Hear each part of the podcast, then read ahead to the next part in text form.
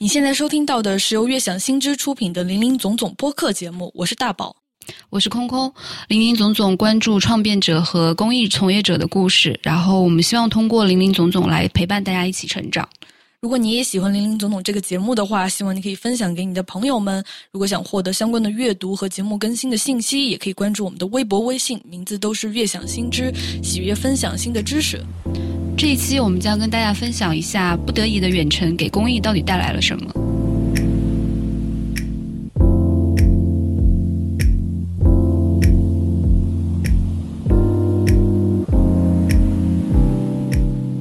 大宝，你疫情期间有参加什么样的线上活动吗？线上的话，因为疫情期间，因为时间比较多吧，我就想。学学设计，所以就上了买了一些网上的课，有平台叫 Udemy，就是跟 Coursera 这些都差不多嘛。他们是一些制作好的视频的这样的课程，一般都是关于可能技术性一点的，不管设计，呃，或者是做音乐，或者是互联网，呃，编程这样的课程，可能用的比较多。然后就当然就是线上开会，这个肯定的，就是对。嗯，为什么会觉得疫情期间？生时间会比较多，主要就是疫情刚开始，二月到三月初那那个阶段，好像也没有什么工作，所以说其实也花不了多少时间。我就早上呃吃早饭的时候，一边吃一边看，就花得了十几二十分钟，然后上一节课，因为心态也比较平静吧，就比较能坚持下来。嗯嗯，因为我刚开始的时候也跟 Wes 聊了这个话题，就是我也感觉疫情期间我的时间特别多。嗯。但是我觉得可能有一个原因，是因为我没有办法出门，对，然后就是这种线下活动的机会会比较少，包括线下工作以及线下各种，你会发现你省掉了非常多的，比如路上的时间，或者是任何其他的这些为了做某一件事情要做的这种准备的时间，所以好像疫情期间的各种各样的东西，它都非常集中在一个高效的一个状态。对，而且你没有什么东西来打扰你。对对对，就比如说朋友或者是工作上的信息给你发过来，就包括我也看一些书，就像这些活动是可能之前因为太繁杂、太嘈杂了都没有办法做到的。嗯嗯嗯，就是这这些都是你在疫情期间做的尝试。对。呃，我在疫情期间关于线上活动这一块，我最有感触的就是之前也跟你分享过的那个石墨上的海量的那个讲座信息。嗯，然后特别让我欣慰的一个东西是，我之前一直关注一个叫 Matters 的一个一个社区平台。嗯，我也知道那个，因为他们主要活跃在大湾区或者那一块嘛，嗯，他也有一些线下活动，但我就一直觉得特别可惜，没有办法参与。可是疫情的时候。因为他们自己也没有什么条件可以做线下，然后就开放了一些讲座活动在网上。我参与过前两期的时候，大概每一场人均都在将近一千人，这是我以前很难想象的。就是他好像通过疫情期间的这个远程的这个东西来实现了他的知识在更多层面的一个共享。嗯，而且你说到的这个，上次你分享给我这个石墨的表格，它其实是有算是一个志愿的人，他收集了这些来自不同平台、不同组织的这些讲座的信息，整合在一起。然后石墨是一个算是线上分享文档的一个功能嘛，所以它整合的这个信息的表格也可以分享给不同的人，能够接触到。这样的资源，我觉得这个也是挺好的。之前是没有怎么注意到这样的行为的。嗯嗯，而且大家实现了一个协同，对，就是不只是一个志愿者搜集到了这些信息，而是大家都可以编辑，都可以共享那个文档。对，而且像比如石墨这个东西，一般来说我们使用还是我们一个工作小组里面互相认识的人需要分享一些什么东西，在我们一个小圈子里面分享。但是你发给我的那个是。有很多人都可以看到的。嗯嗯嗯，对你有关注前不久的云音乐会吗？哦，对，云音乐会那个肯定，因为对 Lady Gaga 她策划，然后是由一个组织叫 Global Citizen 主办的这个线上直播音乐会，应该有长达八个小时吧，叫 One World Together at Home，就是。因为 Lady Gaga 也是算是主流音乐圈里面比较大牌的一个音乐人吧，他呃这个音乐会里面找来的新老的艺人都是呃很有地位的那种大音乐人，所以说这个影响力还是很大的。包括他应该是第一个做这么大规模的在家直播，然后包括不同的地方串联起来这个直播的形式。嗯，而且它筹款，它确实一个公益筹款性质的一个一个活动。最后筹得了一点二八亿美元，我觉得也是目前市面上看到筹款还有公益效应最大的一个活动吧。虽然之后其实也有一些，比如说 hiphop 里面有一些人或者一些个体的艺人，他们组织了一些线上直播，包括中国好像这边音乐平台也在联合想办一个，但是我觉得那个效力可能还是难以企及，就是 Lady Gaga 办的这一个吧。嗯嗯，他这个主要是为什么项目筹款？嗯，他当时介绍说的是为奋战在一线的医护人员以及 WHO 来筹集这个需要的款项，但是具体怎么用好像不是很明确。而且这一点二八亿，我感觉主要还是来自于一些大的公司作为资助方，比如说我记得刚宣布的时候就有 Twitter 的 CEO 捐了挺多钱的。嗯嗯嗯，因为刚好也说到这是一个公益项目，然后我们今天聊的主题也是跟这个有关的，就是呃，除了这些捐款，就是线上的这些活动以外，公益组织的线上服务能够在疫情期间怎么开展？嗯。第一期聊到了慧琳张武娟那个广州慧琳，他们是为自闭症提供服务的。他们是不是好像也有提到说想做线上还是线上？其实也很有局限，因为是需要还是到身边就面对面的这种服务。嗯，慧琳的那个例子也比较特别，因为她是做重度心智障碍者的日间照料服务的。那疫情期间导致的一个。主要的一个影响因素就是这些人没有办法出来了，他只能在家里待着。那其实，在家里待着的时候，慧玲的服务没有办法递送上门，带来的一个影响吧，就是这些人在家里待久了，他会有情绪问题。嗯，然后家长也不知道该怎么疏导，那家长也会有更大的压力。对，所以他的这个线上服务，我会觉得开展的难度挺大的，因为他很难实现一对多的，或者说通过一些技术手段，能够把他们的这个照料服务递送上门的这样的一个可能性。嗯，其实说到疫情期间的这个远程，我们已经工作几年的人可能没有那么大感受，但是在网上也会看到，大家就经常都会讨论关于学生需要在家里上网课这个事情，因为他们一般都是。通过比如说钉钉这样的软件，他们自己的老师会在家里面给他们授课这样的形式吧。嗯嗯，我觉得钉钉这个事情，因为钉钉本来它就是一个工作软件，大部分是 上班的人用来打卡，用来一些线上 OA 的。对，但是这一次期间，我觉得他们也是利用了一个很好的时机，进入了这个教育市场。嗯。呃，刚开始的时候也有有很多的风波吧，就是哎，大家对它的认知都是一个工作的软件，为什么小学生们突然开始不得不下载这些东西？所以那段时间也是一个很有意思的一个现象，就是大家都给它疯狂的打一星。对，我是听说，因为大家学生间在传说这个软件如果是一星以下的话，它就不能再个再使用了，那小学生就不用上课了。我非常理解这种这样的心态，但是也要看到，也有看到说，如果大家都打一星的话，平均的评。评分是一星，怎么都不可能达到一星以下，所以说这个想法是不切实际的。嗯嗯，关键是他们很有意思的是说，呃，他可以打五星，但是他要分期付款，就是就是一方面他认为这样的形式解决了很大的问题，嗯呃，但是另外一方面他在情感上又非常不能接受，就是说我有五星给你，但是我要分期，一次只只给你打一个。嗯，但是其实感觉我看了一些录屏的这种线上授课的过程。有有的有意思，比如说老师也挺好玩的，一会儿直播在家里边就各种状况，或者也有那种因为同时要连线班里的好多学生，有些学生真的是很难管，像遇到远程线上这种状态就更难管了。嗯，所以说这个东西我不知道最后的效果跟就实际授课有多大区别。其实虽然之前我印象中其实有一些中学吧，比如说因为我是来自小的地方，我们那个地。地方，我我高中其实有一个，好像说是有一个远程班，这个班级的授课是远程授课，来自比如成都市最好的中学，但是我印象中那个时候的效果是非常差的，因为在远程的效果。虽然是成都市最好的老师在教，但是还是最后的结果是远不及一般的我们本地的老师面对面的这种授课。嗯嗯嗯，你觉得差别在什么地方？嗯，我觉得人与人之间的这个能量的互动，就是面对面的这种，还是比就是线上远程的那种好一些吧。我觉得这个不光是你上课的时候信息的一个沟通，你教的什么内容，就还有一些可能更有机的人与人之间的互动的一些。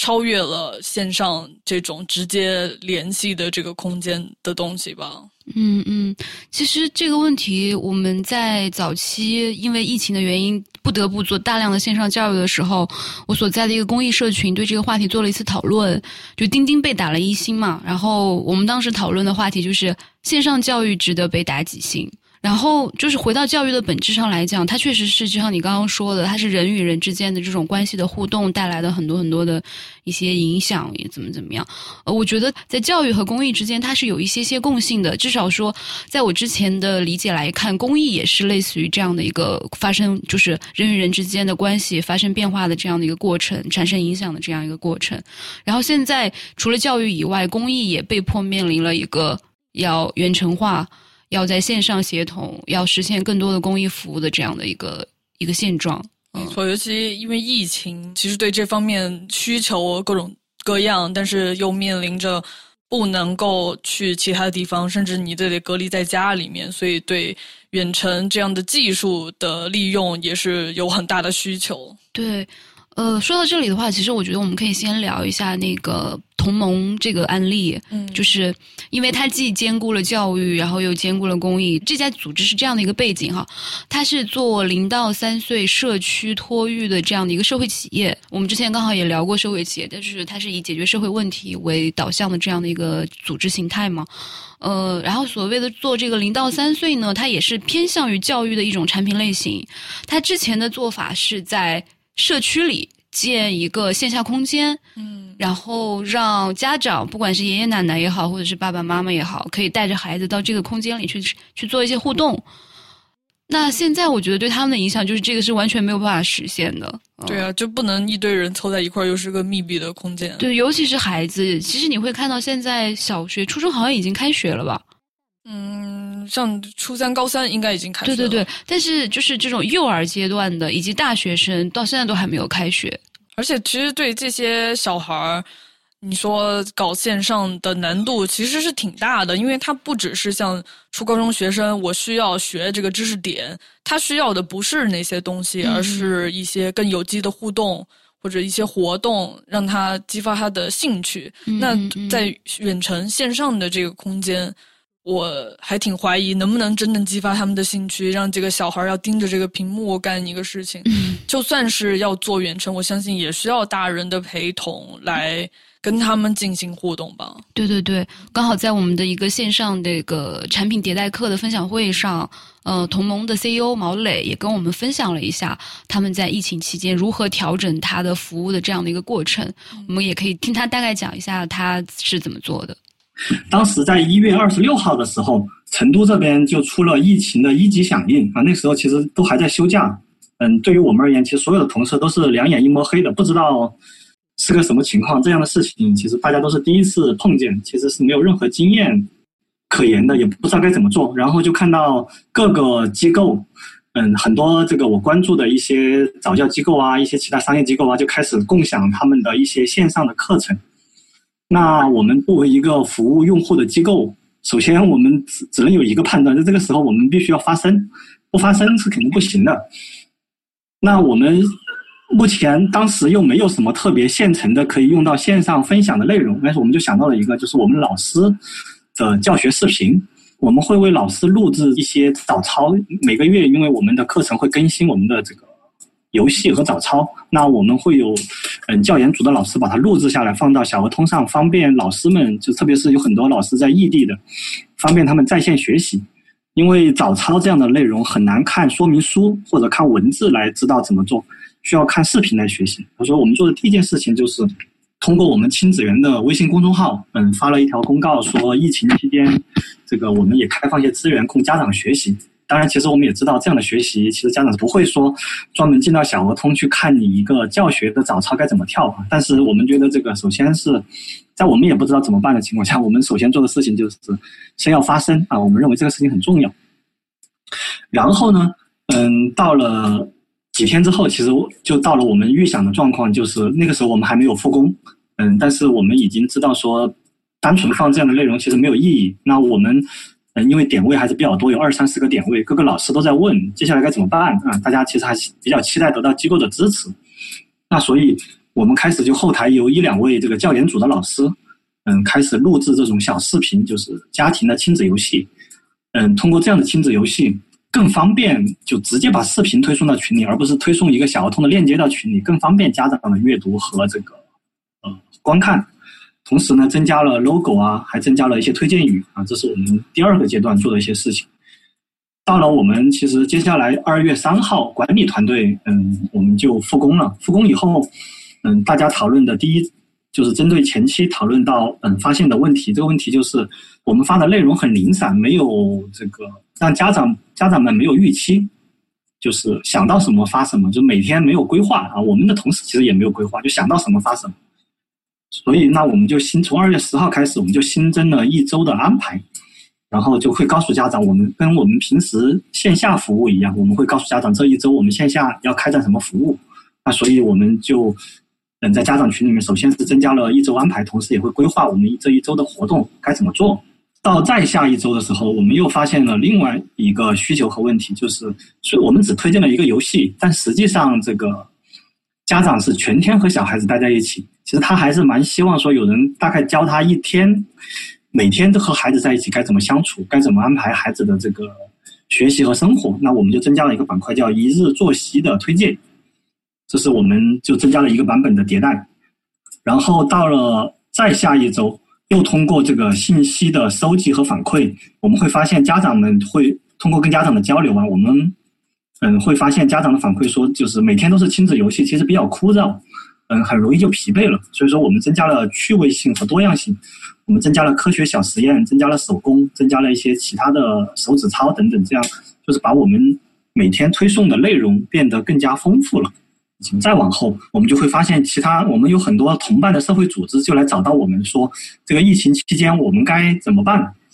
因为那些一社会组织的人员更不知道这个家庭的线上服务怎么可以做到一些体系化的支持和服务，就他们更是两眼一抹黑。哎，我们觉得，嗯，对于我们而言，既是拓展潜在的用户，也是彰显我们组织和或者这个社会企业的企业责任。我们就做了一个免费的社会组织的线上训练营。然后告诉他们这个运营的原则，为他们提供这个教学的视频，然后邀请他们到我们的群里面看我们老师每天和家长们怎么互动啊，做了这么一个支持服务。而且在这个支持服务之外，还衍生出来了几个收费的小服务。就我们会发现，有些社会组织它其实是有一些项目活动经费的，因为疫情它调整到线上，那调整到线上也不知道怎么做，那他们就采购了一些小额的我们的服务，大概有几千块钱。然后我为他，我们为他们提供了一些定制化的服务，包括还录制了专门针对家长的基于小儿通的这个育儿的微课。那到了三月份，嗯，疫情开始逐步的缓解，特别是这个武汉武汉区域以外的疫情开始逐步的缓解。我们发现很多社会组织哈，在成都我们看到就处于半死状态了，很多员工其实处于停薪停职的状态。我们发现在这个时候，如果我们去做业务的拓展，反而对我们是一个比较利好的事情，所以说我们年前其实联系了一些意向的社区，本来准备要开展服务的，因为疫情做了中，就是按下了暂停键。那到了三月份，我们觉得是合适，可以开始重新跟社区去接触。那跟社区接触，我们得找一个由头，这个由头其实最好的由头就是疫情期间这个社区的家长。家长们就是比较分散，嗯，在天天在家，也社区也缺乏对他们的服务。那我们就为这些潜在的合作合作社区，嗯，邀请社区协助帮我们建家长的育儿群，然后我们就开始把社群运营的工作从我们老的项目点增加到了我们准备要今年要去拓展和落地的项目点。然后到了上上周出现了新的情况，就是很多家长就已经开始三月份已经开始回到自己的工作岗位了。那我们以往推送的游戏，我们发现家长的使用率明显下降了。后来我们就分析，原来是这个家长复工了，家里面就变成老人了，都是老人在带小孩。那老人带小孩，这个游戏的难度和复杂程度就不能跟，虽然之前也很简单，但是针对老人，我们要把它设计的更简单一些。所以说，我们就取消了手工、科学小实验这些这个比较复杂的游戏，也取消了一些新的早操或者儿歌。嗯，改为一些更简单的，利用我们家庭生活道具和小朋友做游戏的内容。我们想把这个线上服务做成一个真正的我们的一个嗯可以交付的产品，就是一个更体系化的产品。所以我们开始了新一轮的这个家庭服务需求的收集和调查。大概这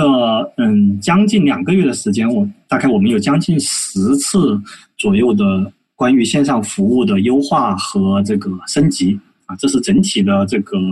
我们做线上服务这个阶段大概经历了哪些过程。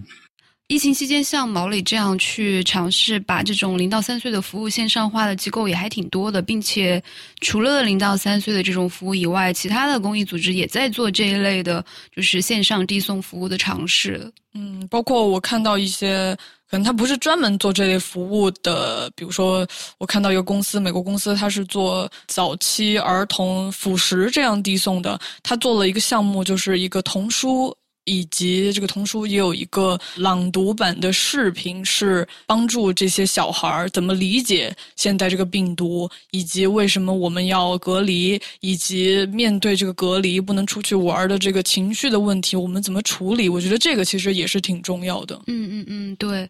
嗯，就是说到这些服务的本质的话，它其实就像前面也提到了，跟教育的一点点相似性哈。我觉得我们这里讨论的服务也是一样，这些原本需要通过人与人之间的互动的服务，变成这种线上的时候，我不知道效果到底会怎么样。其实，对我们刚刚听到毛磊他也说到，为什么要一直迭代，就是也发现早期做的这个视频可能有它的局限性，包括。父母开始复工了，现在只是家里剩下老人，怎么调整它？就是在提供这种服务的时候，可能也要考虑的很多因素，所以也需要不断的改进吧。对，呃，因为我我在疫情期间也是参与了另外一个类似的项目，也是做零到三岁，但是当时我们是给农村的家庭，尤其是贫困地区的农村家庭递送这样的服务的。呃，原本的话，我们的做法如果没有疫情哈，我们的做法本来是说也是有一个线下空间，然后我们有完整的玩具、有绘本，然后等等来让家长和孩子互动。呃，但是这个时候呢，我们就会发现这个行不通了，就你没有办法说把这些玩具分发给各个家庭让他们去玩儿，就你很难做到这一点。但是这个时候恰恰出现了一个机会点，这个机会点是我们开始鼓励家长说，你利用生活中的东西跟孩子玩。其实这个恰恰又回到了服务的这一些最最本源的设计上来。去了，呃，比如说我们刚开始需要通过那个什么钓鱼的那个玩具，然后让家长带着孩子去锻炼他手手部的这个灵巧性或者之类，就是大运动、小运动啊这些东西。但是这个时候你就没有这个钓鱼玩具了，那家长他们就会想很多办法。我们收到的一个家长反馈是，呃，有一个家长用纸壳子，然后还有家里的小棍棍、筷子啊之类的，做了一个类似的玩具。嗯，然后就会发现，哎，他反馈给我们的这个视频里面，孩子好像玩的更开心了。哦，对我觉得这个还挺好的。其实说到这些线上的面向这些幼儿、婴幼儿这种服务，我有想到就是因为看很多美国那边的，算是有点喜剧的，什么 Daily Show、Tonight Show 这种呃电视节目，他们也在连线一些不管是什么演员、名人或者他们的同事，这些人。因为自己有孩子嘛，他们就会呃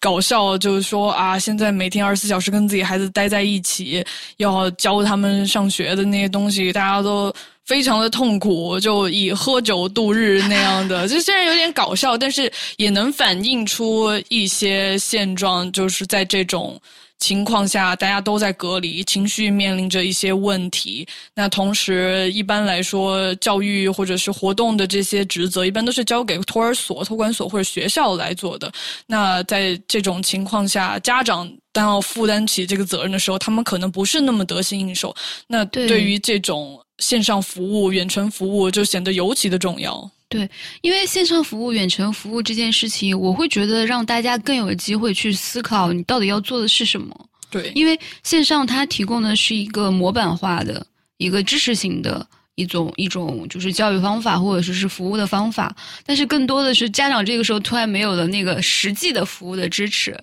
他就需要自己去做很多的一些不一样的尝试。这其实也是一个好的机会吧。我觉得是一个好的机会，尤其对于家长，因为不管这个线上服务能做多好，那没有家长这些的参与的话，也没有那么大的实质的作用。嗯嗯嗯，对的，是的。嗯，线上的这种支持，在这个期间，它是更加的让大家意识到，比如说这类社会问题的解决，并不真的能靠 NGO，或者说并不真的能靠一个外部的力量来实现它。呃，我们一直在强调的就是说赋能、赋能、赋能。比如说去做这样的托育项目，其实你并不是说我把你的孩子教好了、教会了，而是我赋能你、赋能这个家长，你来把孩子教好了、教会了。那在其他的项目里面，比如说环保或者等等吧，就这种吧，都不是说靠外来的公益人员去解决当地的这个环境问题，而是说外来的公益人员影响当地的。居民、村民或者怎么怎么样，让他们具备这个意识，继续把服务往下做。我觉得这段期间体现的这种传递还挺挺明显的。其实说到疫情期间这个线上服务，还有可能更直接的一个服务，不管是针对呃疫情期间，尤其武汉那些地区。患者和他们家属的，不管是咨询还是心理咨询方面的这样的线上的支援吧。比如说，老早就有看到一个新的一个账号叫 NCP 生命支援。那空空之前也有跟我讲，他们的背景其实是一个着名灾害救援这个服务，他们开始的一个。然后我可以呃念一下他们的这个介绍，他们主要是通过网络招募具备临床职业资格、社工、心理学背景的志愿者。以自组织网络协作的形式，志愿为新冠患患者及家属提供身心健康恢复支持服务。因为尤其疫情初期的时候，因为像武汉这种地方就医非常的困难，所以说他们有这样有临床职业资格的人，可以先为患者做线上的咨询和分诊，其实也是对就医的困难以及患者本人的心理状态有一些帮助吧。嗯，我之前挺难想象类似于这样的心理咨询服务是怎么做线上的，因为我总感觉这是一个需要面对面的过程。我不知道你是怎么看。对心理咨询这个东西，对，就像之前说的，上课也是，尤其你需要心理咨询的时候，需要跟你的咨询师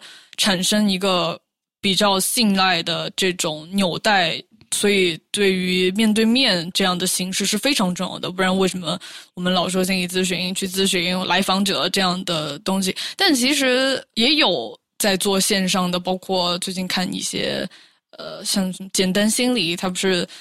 可以给你提供一些咨询师的选择，这里面其实也有人在做线上的咨询。那在疫情期间，我觉得就是这个需求已经超越了我们能不能做线下，因为嗯，是的，相信在这种情况下，尤其是在武汉的，甚至可能不在武汉的，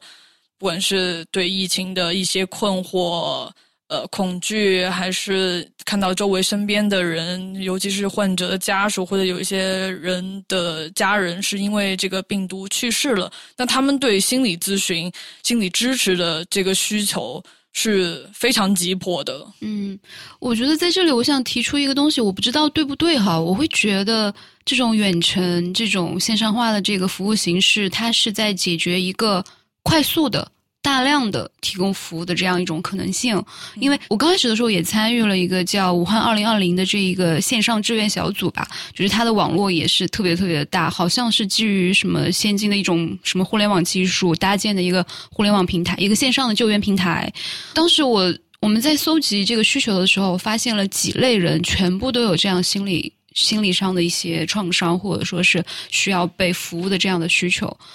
比如说医护人员。对，他是成天都是非常非常忙碌的。他面对这些死亡，面对无法为病人提供救助的这样的一个过程，他其实心里是非常煎熬的。包括他们自己也有受感染的风险的这种。对，他在一线，他在最危险的地方。然后这是其中一个，然后其次是医护人员的家属，就是他没有办法跟自己的这个就是最珍贵的这个人在一块儿，或者说帮他一起共度难关，都很难做到。然后其次就是患者。然后还有就是患者的家属，嗯，还有那些疑疑似感染者没有感染的人，他就会非常焦虑，就是因为他又得不到就什么核酸测试还是啥，就是又不能住院，床位也很难求，就是所以他也很焦虑，又怕感染自己的家人。对，而且还有一些就是离这个病毒更远的人，但是他就是他也会觉得，哎，现在的环境变得这么这么糟，我也不敢出门，然后这个也不敢碰，那个也不敢碰，就大家整体是处于一个非常焦虑的一个状态的。那这样的大量的这种需要心理支持。的这种需求出现的时候，我很难想象，如果不去线上，如果不去远远程的话，能怎么办？没错，而且说到这个线上，很多人，包括现在国外也看到，大家其实对于这个病毒有很多的疑惑，就他们需要更多的信息。就在你不确定这个东西有多严重，或者你需要干嘛的时候，你这个情绪也是。呃，会带来很大的情绪的问题，所以我也有看到做那种线上信息类分享的，包括国内有一个组织叫 A to N，就是他们是 Anti 呃二零一九 N c o v 这个缩写，它是一个以科普和辟谣为主要工作内容的民间志愿小组，他们有一个微博，就是国内在做的，然后国外也有看到用那种大家都可以编，就像 Wikipedia 啊、维基百科一样，呃。就每个人上去都可以编辑，包括它是就是一个很有机线上协作的一个，它叫手册 Handbook，就是关于这个疫情新冠病毒的所有需要的信息和一些指导，就更新在这一个一个手册上面，让大家都可以了解到你想知道的所有的信息，来得到一个安慰或者心里更有底吧。嗯嗯，因为可能这个时候你是很难通过周围的环境获得这种支持了。对，而且媒体就是 有的时候也说的挺恐怖的，也不知道具体该干嘛。因为呃，媒体嘛，他肯定都会报一些，很多时候都在报一些很负面的。所以，对于一个普通的个体来说，看到这些铺天盖地而来的很多的信息。就会觉得不知所措，甚至就是情绪崩溃这样的现象。嗯嗯，我觉得说到这里的话，就是远程这件事情，我会觉得对公益服务带来了一个是正面的，一个是负面的东西。那正面的就是这些需求突然必须只能通过线上去提供了，你必须去找到技术支持等等来去创新，来去优化你的服务。那另外一方面就是负面的东西在于。你的服务递送到底能递送到什么程度？不管是这个心理咨询也好，还是说我们前面提到的这个教育也好，就是就该如何去优化它，或者说如何把这个线上的东西变成实际的产生效果的东西，这个可能是大家会比较头痛的地方。嗯，但是其实也有看到，通过这个网络的这些组织，他们在实施的情况下说说到这个协作网络，那也是呃为了更有效的把。能提供服务的人和需要服务的人组织在一起的一个方式吧，包括刚才说到这个 NCP，他们也是在用石墨在做一些就是文档的分享，或者是不同的人的这些信息的分享，以及招募这些信息的分享。他们怎么用石墨？因为我记得他们发的第一条微博，就是这个号刚开的时候，就是有一个石墨的链接吧。反正他是也会随时更新他们的信息，包括他们需要招募什么样的人。他们对这些互联网产品、这些工具的使用，我觉得是做的很好，所以我很早期关注到他们。嗯，哎，挺不错的。我发现，就是你很难快速的重新搭建一个平台，但是好像有很多工具是可以现成拿来改造用一用的。对，没错。嗯，工具是中性的，所以关键是你要怎么用。而且现在其实。这个互联网或者信息科技产业还是挺发达的，我觉得就是能拿来用的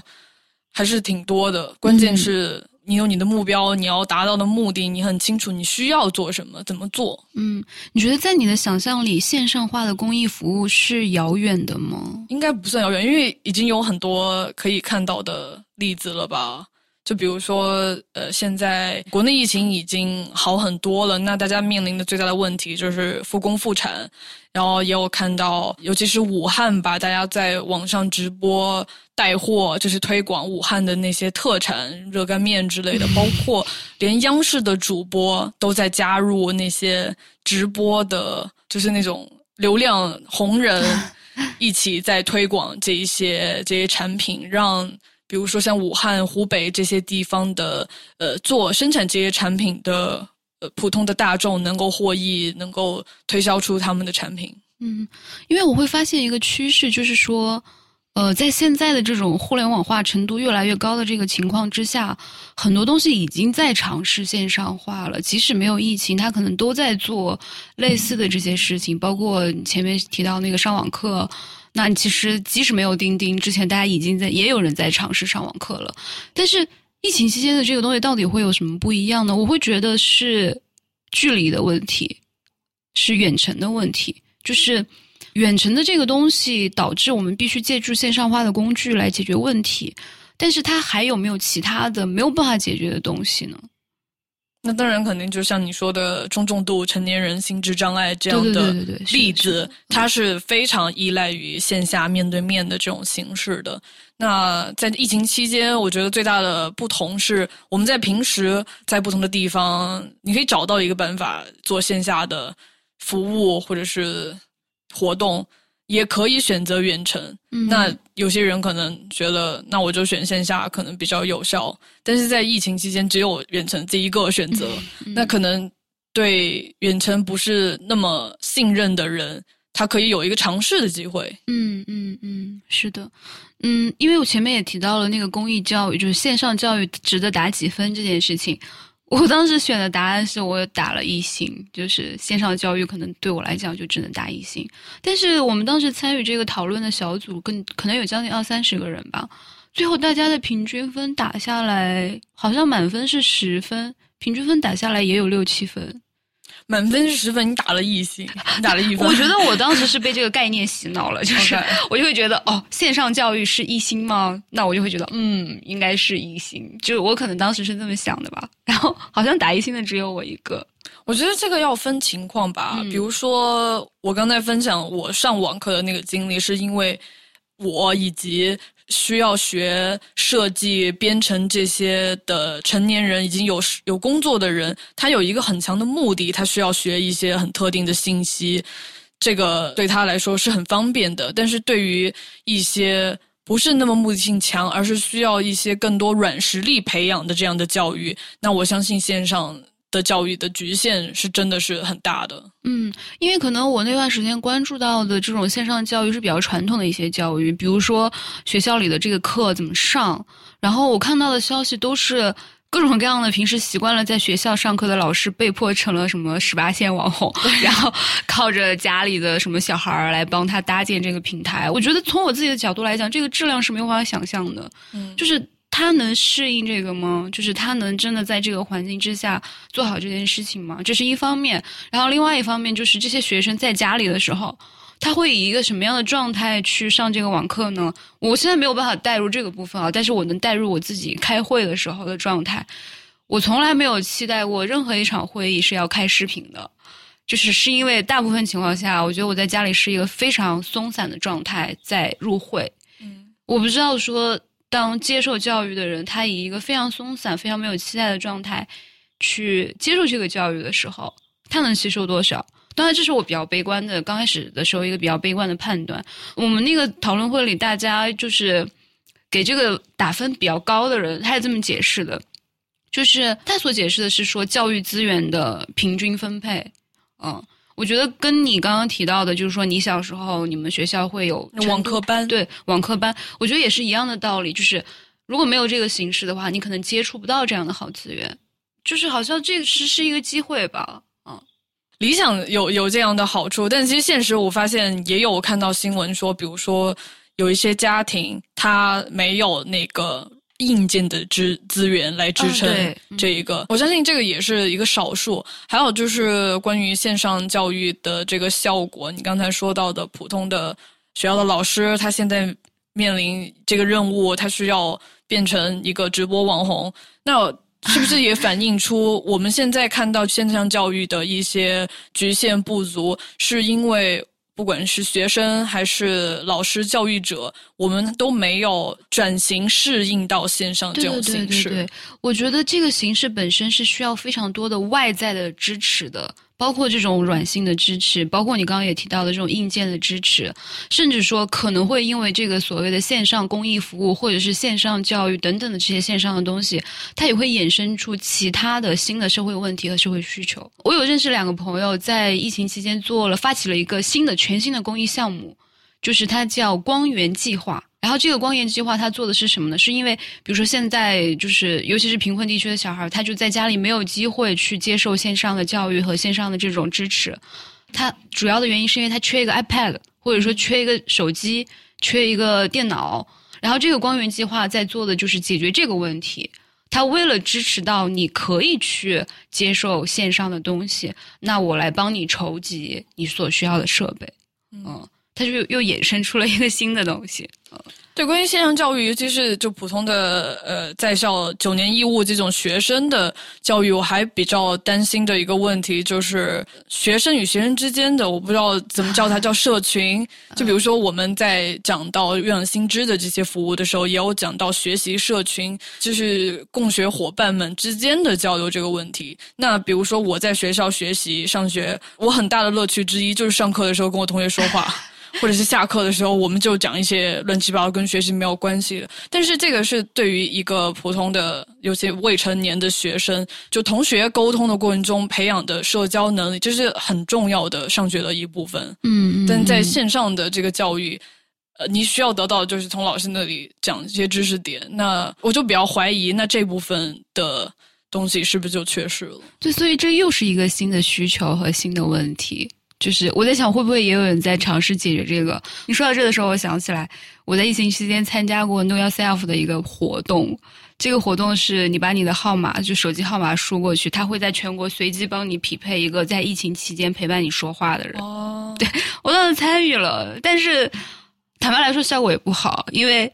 你不知道会匹配给你一个什么样的人，然后基本上我跟那那是一个在黑龙江还在哪里读书的一个女孩子，我们可能聊了几句就没有后续了吧？就是因为你的圈子是离得很远的，你们完全是不同类的人，嗯，聊不到一块儿去，也起不到这种所谓的陪伴的作用。就我也有看到，好像微博上我不知道是微新浪他自己做的还是谁，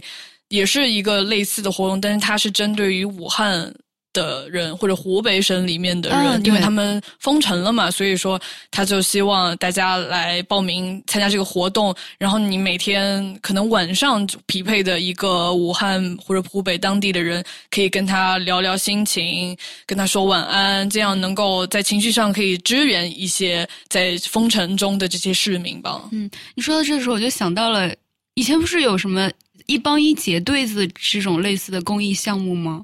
那个时候是不是笔友那种？对对对对，你有参与过？我没有参与过，没我没有参与过。但是我想起来了，这种项目了，就是他也是好像通常会是一个捐赠人跟他的被捐助对象之间会建立这样的联系，就是除了给他捐钱以外，还会定期有这种书信的沟通啊，或者资助大学生那种。哎，对，类似的吧，好像是。我会觉得在现在这个阶段，当很多东西集中的变成了线上化以后，我觉得这个需求倒是可以再去。Review 一下，看看是不是必要的。嗯，其实说到这个自助大学生，我观察到一个很有意思的现象，就是因为微博它不是经常会推一些乱七八糟的视频，包括一些来自 快手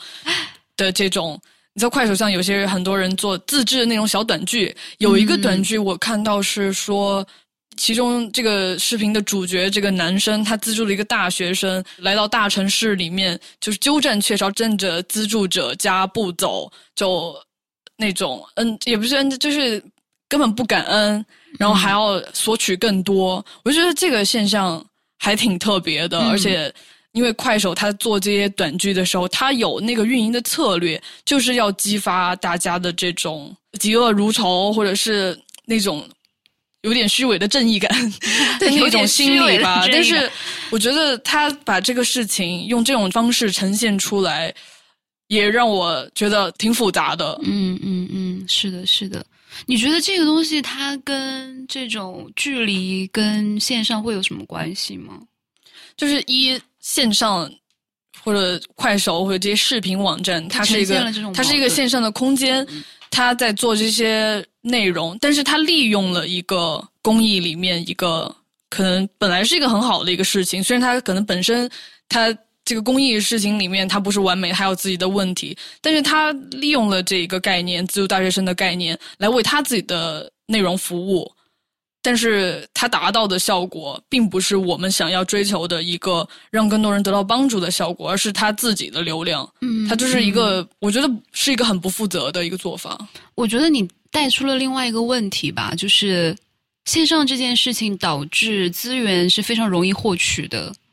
就是你的内容是容易被传递出去，容易让大家快速的知道这样子的故事，或者说是。呃，非常方便的就得到了网课，非常方便就得到，可能会负面的东西还挺难想象的。对，而且它本来就是一个一个编故事的一个非常功利的一个东西，那也能看出现在因为互联网时代信息真的太多了，就是真的假的信息都有，这种编的信息也有。那在这种大量信息的冲击下，是不是有一些有用的信息就会被冲散了？尤其是我们说到公益这种是具有责任感的这些事情，或者像之前网上很多互联网众筹公益这样的负面，也有很多负面的信息，那也会冲击到一个普通的人，他还在中立的一个立场的时候，对公益这件事情的判断，他可能会。有一些就是抗拒的心理，我挺期待的，就是说能够有更多的资源在这样的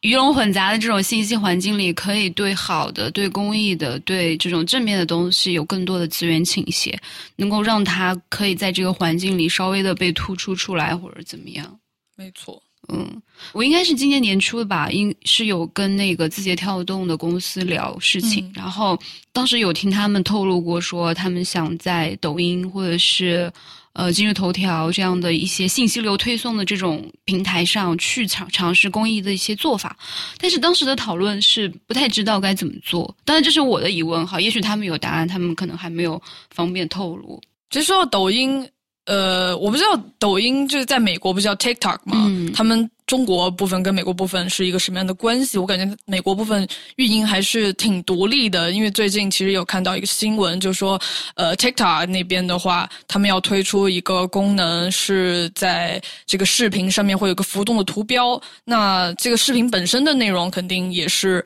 呃，希望鼓励大家捐赠支持一些，呃，就疫情之中受到冲击的特殊群体，比如说一些可能比较贫困的孩子，他吃不上饭，每天的饭都。没有保障，或者是可能音乐行业工作的人，他们没有了工作，面临经济的问题，那 TikTok 就可以指定一些这些做这些公益的非营利组织，然后来接通这个入口。那你在看这个视频的时候，上面有这个浮动的图标，可以点进去捐款。然后，其实美国国外很多的这些平台，包括 Instagram 这样的平台，YouTube 也都在做这样。捐款通道的这种行动，嗯嗯，这个可能现在在国内还没有被正式的推的原因，可能还是一些政策呀，包括一些法律法规这些的限制吧。因为我所了解的话，抖音应该还不是一个合法的捐赠平台，嗯，它可能还不具备这个资质，有可能还得花一些时间去做这件事情。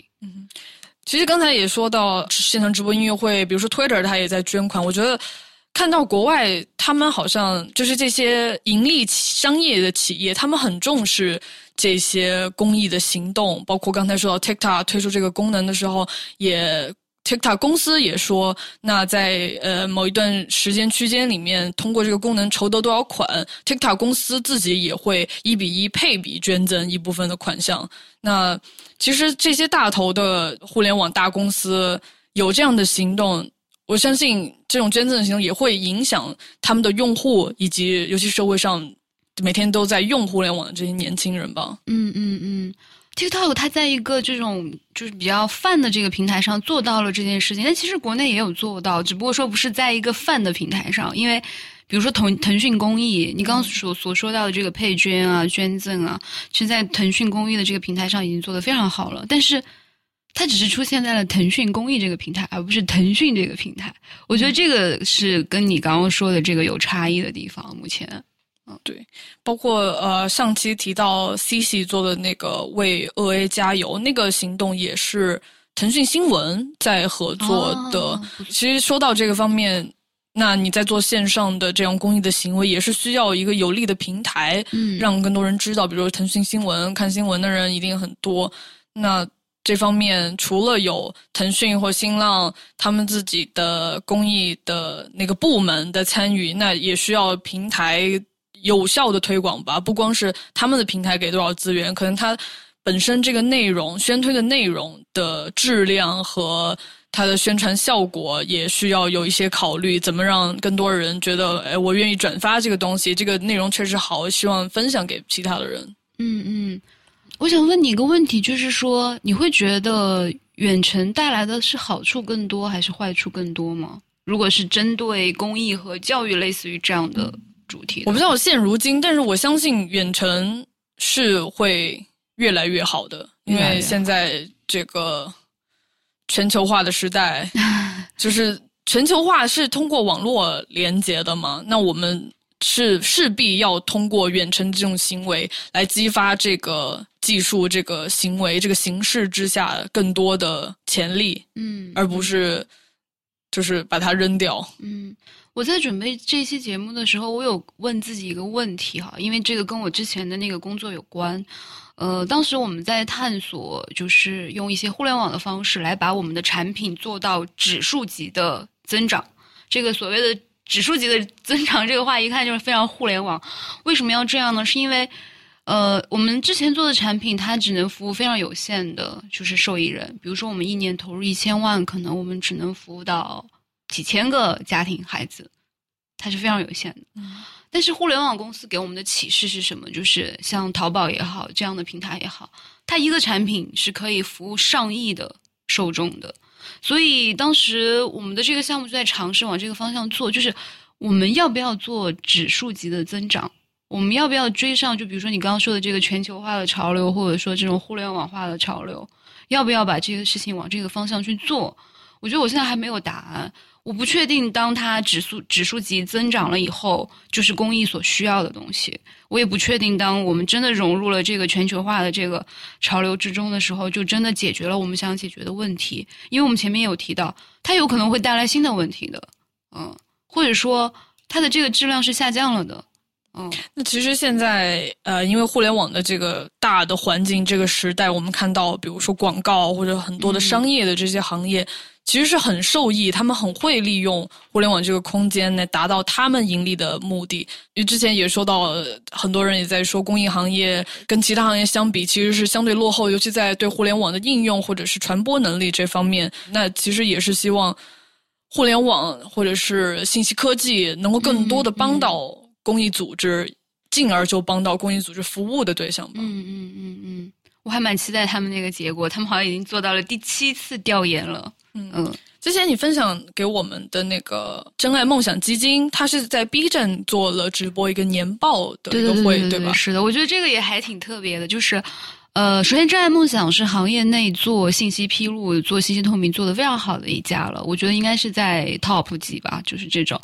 呃，那疫情的原因，他可能也没有办法按照常规的方式去做他的这种什么年年报活动啊，或者是这种年会之类的这样的项目，所以他用了这种方式，我还觉得挺意外的，就很惊喜。就是他在 B 站的这种形态之上，把公益组织的一个年报做了一个披露，我觉得他向大众传达了一个挺好的一个信息。对，我也觉得很惊讶，是因为 B 站是一个可能对他最初印象是针对二次元这样的社群的一个。呃，虽然现在可能除了二次元之外，它有更多青年文化的一些垂直领域的社群，但是我觉得公益跟 B 站的合作，我所见到的还是第一次，感觉挺少的。那你那你看到当时在 B 站上直播，大家的比如弹幕这种的效果怎么样？我觉得挺好的，我不太记得当场的人数了，但是还挺热闹的，而且。呃，我能看到的是，它真的吸引到了一些非行业内的受众，因为通常在这种情况发生之前，行业内是非常有点像自己跟自己玩的感觉。我的年报发布的话，可能并没有多少公众真的会关注，而是行业内的人会关注你这一年做的怎么样，然后有哪些是值得大家学习的经验等等。但是那天的那个讨论的现，那个 B 站的那个直播的链接下面，它有那个。提问区嘛，你会发现很来自很多外部人员的一些问题，我觉得挺好玩的。嗯，我我觉得其实这个这个趋势是很好的，就是公益。不应该是一个象牙塔一样的。我觉得它因为公益，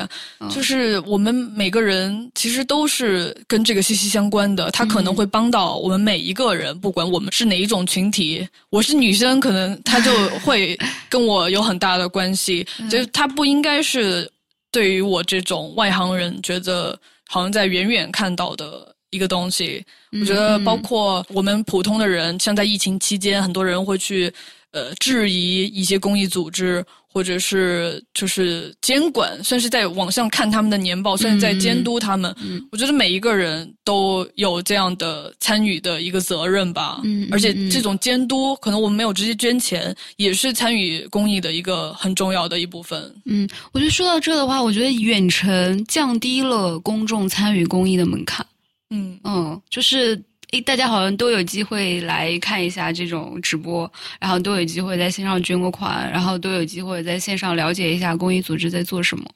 对，所以说这个东西应该势必发展的越来越好，虽然现在有很多的。局限和不足吧。嗯，其实我会觉得远程的这个时机吧，就是通过一些线上的技术，它是让公益更透明的。比如说我们前面提到了，它可以在 B 站做直播，然后一下子让更多的受众来关注到了这个事情。包括上一期我们也提到了，疫情期间的这个捐赠的公示做的是很不错的，然后它的这些就是钱款的出和入都公布的非常及时。我会觉得是让公益做到了更透明的。对，而且因为有线上这个空间，更有效的触及到大众，让大家看得清清楚楚、明明白白。因为其实感觉很多公益组织，他们自己的官网 也是做的不是那么好，所以利用社交媒体也是他们很重要的一部分。现在一个新的趋势吧。但是其实说到关于利用互联网的公益，我觉得大家应该很容易想到之前一度很风靡的。互联网众筹，比如水滴筹、轻松筹这样的，那他们也是负面的消息连连，包括来自官方的一些一些惩罚，因为有很多这些什么诈捐的这样的消息出来，什么营销文，包括写营销文都已经成了一个灰色产业了。我觉得这个东西对于真正那些在做公益这个事情的人，也是有一些负面的影响吧。嗯，因为这是一个对于。公众信任度的一个一个打击，我觉得这里有一个非常微妙的界限哈，就是这些水滴筹、轻松轻松筹，他做的事情不一定是公益，嗯嗯，它不完全等于公益，但它的它的它给人的感觉，头卖狗肉，他给人的感觉，它给人的感觉非常公益，就是好像在做助人啊，或者怎么怎么样的事情，但实际上就是它并不是一个公益性质的一个产品，嗯。包括我也有看到一些人说，就是这样的公司，他们因为他们想赚钱嘛，但是你要真的就纯做公益的话，哪来的钱赚？他们可能只是通过这一个幌子来赚取一些流量或者是热度，进而呃利于他们的另一个，比如说像卖保险这样的生意。嗯嗯，是的，我会觉得就是说现在的这个环境吧，就是让公益站在了一个。有点像风口浪尖，或者说他被推到了从幕后推到了前面，有更多双眼睛看着他，然后有更多的人在关注他的事情，也一定会有更多的质疑。所以他其实回过头来还是对公益组织自身提出了很多的要求，比如说你要跟上时代，你要快，你要更好的利用数据，然后你要知道技术在发生什么样的变化，信息环境在发生什么样的变化，等等等等。对，最近也看到中国的互联网提出一个新的概念，叫智慧公益，就是在互联网公益之下吧，又进一步一个智慧公益。具体的我看也没有很清晰的概念，但是有说到智慧公益的话，是要以数据驱动筹款传播，以互联网技术为手段实现数据库产品的自我生长。比如说，有很多的这些公益组织或者公司、社会企业，他们开始利用到呃区块链这样的技术，或者是大数据这样的技术。嗯嗯，是的，是的，这方面的尝试还是挺多的，我觉得。对，而且这个东西，我觉得技术现在在，尤其是盈利这个世界、商业的世界，已经是越来越成熟完善。但是对于公益的话，怎么去利用它，我觉得大家应该还在探索的一个阶段嘛。嗯，回到我们自己的话，就是还是要有更多的学习和进步，才可以跟上这些事情。对，要不停的迭代，产品迭代，产品迭代。对我们刚好也有这样的产品迭代课，以及在预想心智，不论是你关注他的公众号也好，或者说是你在小额通上去搜索他的账号也好，都会发现一些我们正在开发的一些课程，可以供大家去了解。对我们有筹款类的产品迭代。现在可能它是按阶段展开，但是大家还可以申请到一些，比如说创变者四个力这样的免费体验的这种课程。嗯嗯，好的，那我们今天的节目就到这里，那我们下期再见，敬请关注我们的微博、微信。嗯，拜拜。